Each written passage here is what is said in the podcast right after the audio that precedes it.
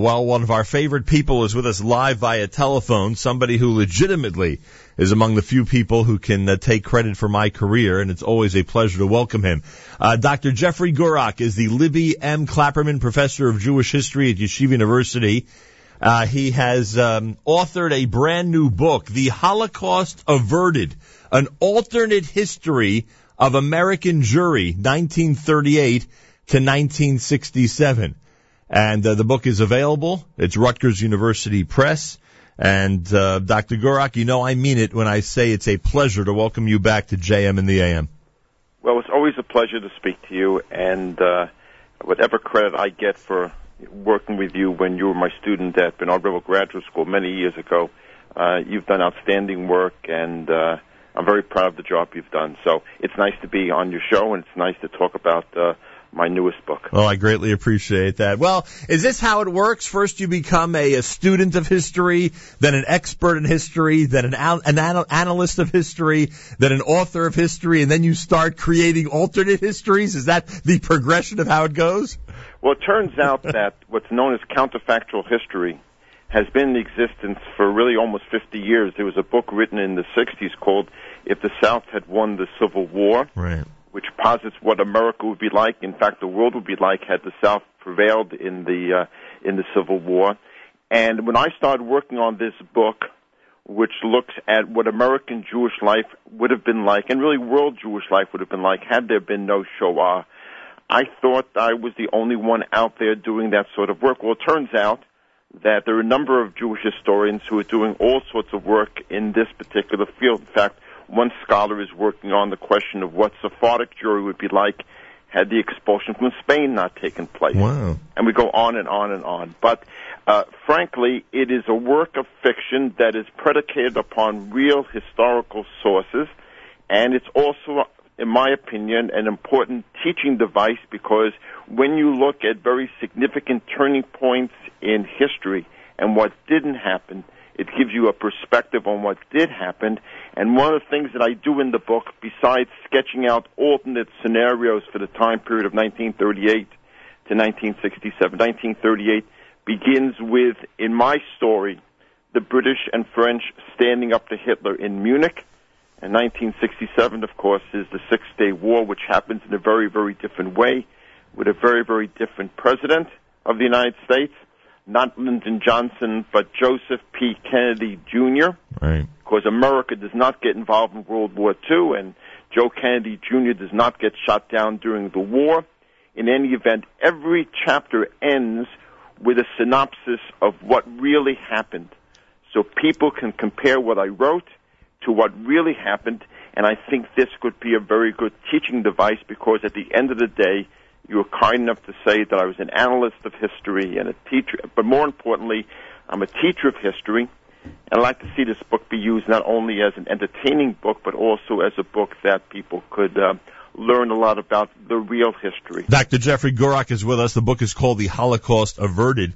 Is it is it a more fun project because of the imagination and maybe some would say exaggeration of certain circumstances? Is it more fun than just writing a history book? Well, it was a lot of fun because I had to dream up certain scenarios, but it was also very challenging.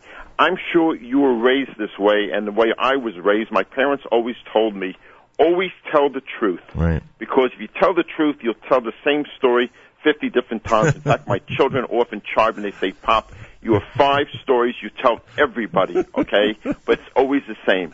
But in this book, I'm not telling the truth. I'm making up scenarios. So what I did in doing the book is I made big charts to remind me of what Neville Chamberlain said in 1937, which what he doesn't say in 1937 or 38, and what really happened. So I have these charts. I had to invent different presidents of the United States. For example, since America does not get drawn into the new Great War, not World War II, Franklin Delano Roosevelt does not run for a third term. Right. So I had to create a different president for uh, for the United States. And the list of scenarios goes on and on. But frankly, um, beyond the fictional piece here, there are certain truths about American Jewish life that I want to explicate through alternate history. Maybe we can talk about that for a moment. Yeah, now we'll get to that because I assume you're alluding toward the American attitude toward Zionism and other things. But before that, I, I have to imagine that for me and the and for most of this audience listening, the biggest curiosity, and again, you may have given it away already because you mentioned the Six Day War, uh, was there, according to Dr. Gurock's account, a fictional account as we uh, emphasize, was there a creation of the State of Israel? Yes, Israel comes into existence in a very, very different way than we have in the story.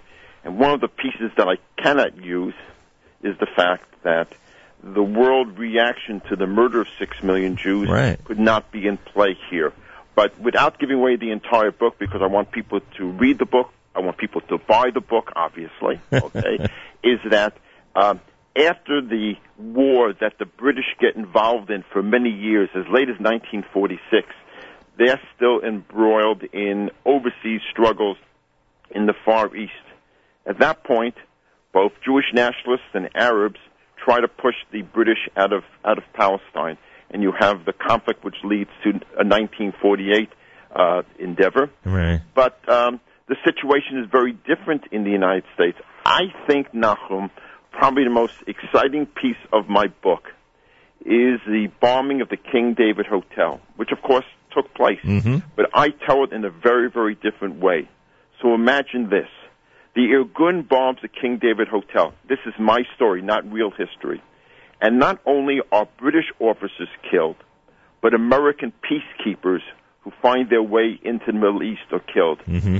And at that point, the American government and the American people turn very strongly against the Zionists. There's a little known senator named Harry S. Truman from, Truman from Missouri who is quoted as saying, if the Jewish people were facing an existential crisis, I could support, and he uses the word terrorists, but I can't support the Zionists. The Daily Mirror, a tabloid in New York City, runs a headline that says Palestinian Jews attack America. Mm. So the question I raise in the book is, what do American Jews do when the American people turn dramatically against the Zionist cause? Oh, by the way, at that point, David Ben Gurion starts talking seriously to Joseph Stalin about the communists helping Israel come into existence. So it's a complicated story. You know, it's but, but it's not far fetched because you know, and and some people who you know uh, who who rely on the Shoah, so to speak, historically for the eventual establishment of the state of Israel. If you think about it, the British attitude at that time, after all those decades of you know the British mandate. Uh, the British attitude was was uh, seemed to be you know at times to just throw their hands up and become very frustrated with what was going on in the Middle East. Them leading uh, other countries to demand a partition plan under those circumstances is not so far fetched. And when an American president, I won't reveal his name at this point, but the, when the American president says to the American people, we have 50 million Arabs sitting on billions of gallons of oil, right. and we have these Jews in Palestine who are anti-American or anti-America. After all, they have bombed. They have bombed the King David Hotel. Right. What do what do American Jews do? Right. Do very complicated. So, and as you can well imagine, as you well imagine, there's a great dispute within the American Jewish community as to whether or not American Jews would continue to support Palestine, obviously Israel, or whether they would hunker down and be very concerned with the canard of dual loyalty, which I have to tell you, in real history, I keep bouncing back from alternate history to real history. In real history, American Jews have never faced an explicit, explicit American president who is anti-Zionist, and I use the word explicit advisedly and for a particular purpose. Right. In this story, we have to deal with an America that turns against uh, uh, against Palestine, against Israel, and this, by the way, in my story, creates a significant rift between American Jews and Palestinian Jews uh, after 1940. You know, it's funny because a lot of people sit and think that we've had this challenge for 66 years. You'd argue it's been a challenge, but not an explicit one. Well, in terms of American presidents in Israel, right. probably the low point in American Jewish and Israel relations and American relations is 1956 during the Suez Crisis, Right. when uh, when Eisenhower and John Foster Dulles basically basically forced the British, the French, and the Israelis to withdraw from Suez. Uh, that's a very low point. Uh, but, but at that point, the United States Congress and the American people overwhelmingly support the state of Israel. So that's a low point in our history. Right. But uh, for the most part, we've dealt with a situation where uh, America and American Jewry are in lockstep in support of uh, of uh, Israel. Now, the truth is, there are moments in time where the relationship has been frayed. I think we're living through one of those times right now, quite significantly. But the idea that there's an explicit statement that we're going to support the Arabs over the Jews is something we have to contemplate in terms of what would American Jews do. And there's one other point I should And ironically, and ironically, we should add that again, we see great congressional support at this time for Israel. That's correct. Right. That's correct.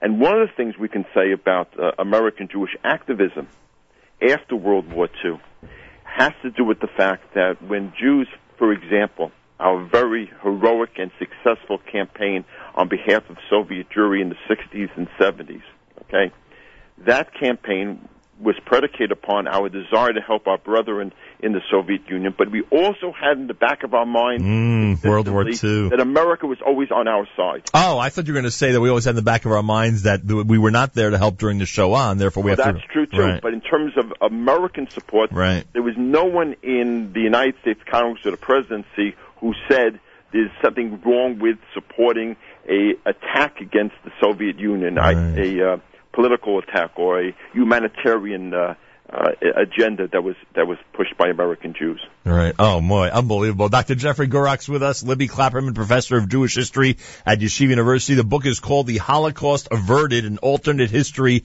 of American Jewry, 1938 to 1967. How are these, I have no idea what the answer to this is, so please don't be insulted, but how, how are these alternate history books, um, uh, looked at in the world of academia? Uh, are there those who, uh, you know, who, who, who, uh, who resent the fact that someone would go ahead and write a book that actually changes history or suggests a fictitious aspect of history? Well, I was very concerned about that. As I said at the outset, I became aware of the fact that I wasn't the only person out there in the field who was doing that sort of thing. So there are, there are people who are actually doing other aspects of Jewish history and world history based upon these alternate scenarios. So uh, there are critics, but I must say there's a certain methodology to this that has to be understood. For example, I can't have Wendell Willkie run for president in 1944 because he dies in 1943. Okay? Those who Wait a second. I thought I thought Wilkie could run whatever he wants. well, if he if he ran in 44 and was elected, you'd have a scoop. That's for sure. Uh, if you're writing about the Jews at Masada, you can't provide them with machine guns. Okay, there's there's certain rules rules to this game, but more and more this thing has been accepted. And just as, as a personal story, uh, a year and a half ago, I went to my annual conference, the Association for Jewish Studies in Boston and I was very reticent about talking about what I was working about because people, you know, Gurock, what are you working on now? And sure enough, there's a session on altern- alternate history, Wow. and I went up to the uh, the professor who was running the session. His name is Gabriel Rosenfeld, who teaches at Fairfield University. I said, you know, none of the people were talking about America. He said, are you interested in writing about America? I said, turns out I'm almost finishing a book on that subject. So. I'm not out there alone. Interesting. There are people critical of what we do, but that's okay. Uh, I think this is a um, a device which will uh, educate. In fact, one of the blurbs for the book was written by um, an editor from Vanity Fair who said this book will educate, entertain, and perhaps infuriate the audience.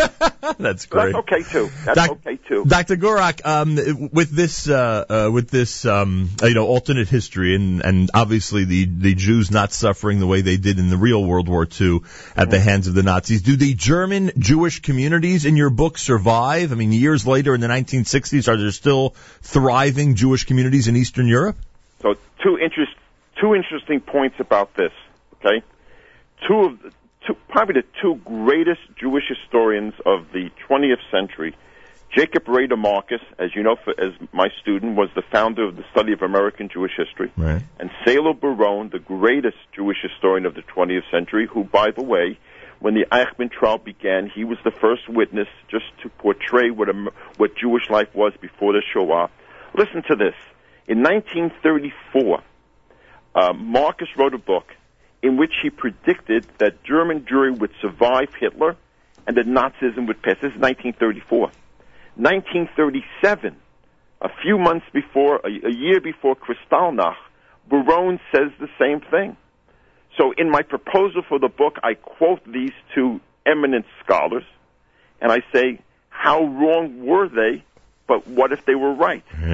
So the reality about German Jewry is the following. In 1933, there were about a half million Jews in Germany. When World War II starts, about two thirds of these Jews were successful in getting out. Mm-hmm. Some of them went to Palestine until the British closed down Palestine. Right. Many of them come to America, notwithstanding the immigration laws. And sadly, like my wife's family, some of them go to uh, Holland or Belgium and or France, and then they get caught up in the Shoah when the invasion takes place in 1940. So in real history, the uh, most German Jews get out.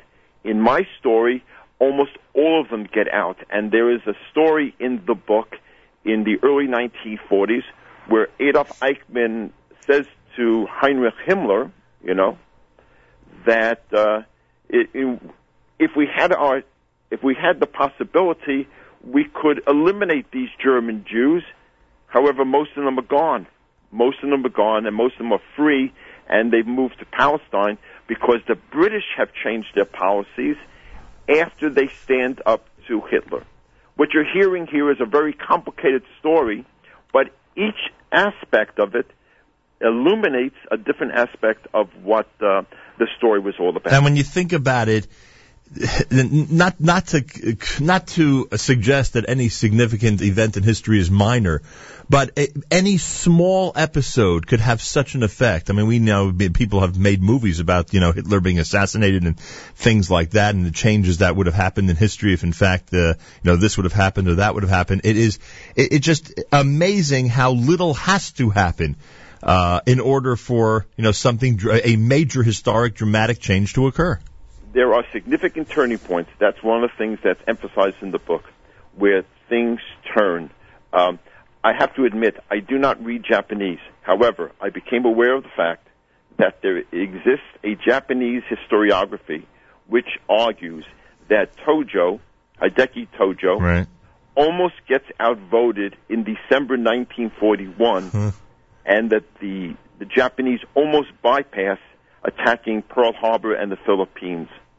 So I have in my book uh, American sailors sunning themselves on the deck of the USS Arizona on December 7th, 1941.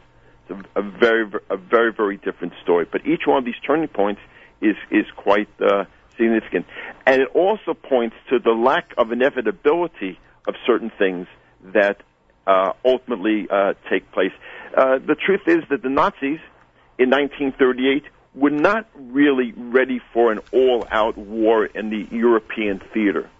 In my story, they're pushed, or Hitler moves them a, a year too early to start the war, and there are major implications that derive out. And by the way, I have Hitler assassinated in 1944 in a very different scenario than you could uh, you could imagine.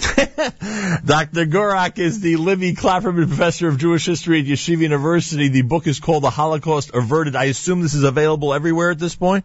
Yes, and in fact, this evening at 7 o'clock, there's going to be a book launch of this book. If you want to hear more about this, uh, at the Center for Jewish History. Oh, nice. I'll be talking about the book. Uh, in fact, it's being broadcast on the Jewish Broadcasting Service, uh, a national hookup and that's very exciting. And people are invited to attend and to raise questions. And you know, uh, it's very interesting. We've debated some of these issues uh, uh, across our Shabbos table at, with my family, with my grown children over the last year and a half, and uh, they often say, uh, "Well, it, it could have been someplace something different."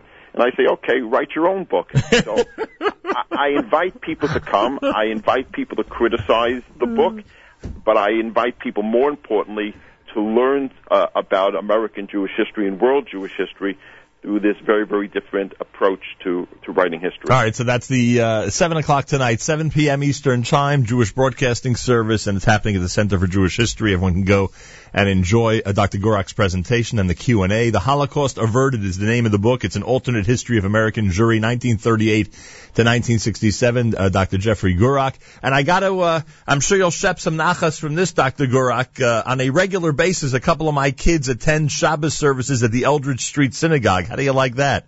That's wonderful. That's, I, I, I'm I'm glad the synagogue has regular Shabbos services, and I'm I'm glad to see that uh, the synagogue has been revived. In fact, if you go, one last quick story. Sure. Everybody says I'm a storyteller, and this is a true story.